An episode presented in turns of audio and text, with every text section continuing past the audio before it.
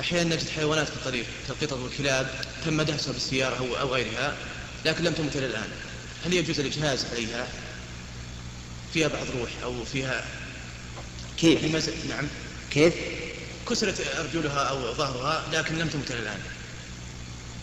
هل يجوز الإجهاز عليها وقتلها مثلا بالسيارة أو غيرها وهي من يعني الحيوان المباح لا قطط أو كلاب أو غيرها لا ما ما تج- ما تجوز عليه تترك إذا رأيت شيئا مريضا من الحيوانات فدعه